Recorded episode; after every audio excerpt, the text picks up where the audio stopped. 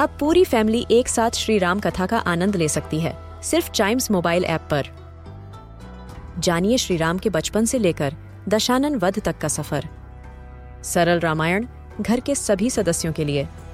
आज ही डाउनलोड करें चाइम्स मोबाइल ऐप एप्पल या गूगल प्ले स्टोर से।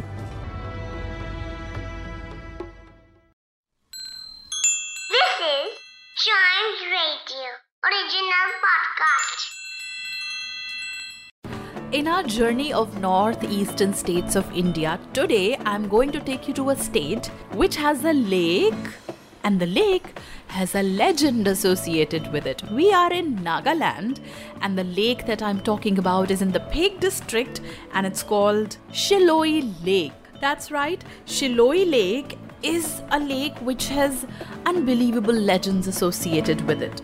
One of which is the local people believe that no one ever has drowned in this lake. And it started when ages ago there was a little baby which was found floating on the lake, and there were hands which were keeping this baby from drowning in the lake.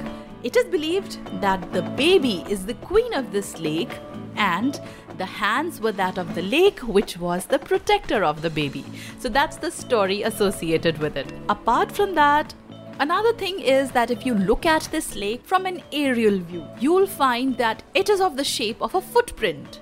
It is situated between pine trees and is famous for its fishing spots. Other than that, this place also attracts a lot of migratory birds like Siberian cranes, and those who love watching birds are very frequent in this part of the country. Exactly located about two hundred fifty kilometers away from the capital Kohima of Nagaland, this place has local people living along with it. There is a guest house situated close to it, so if you plan an overnight stay, you certainly can do it. Shilloi Lake for you from Nagaland today.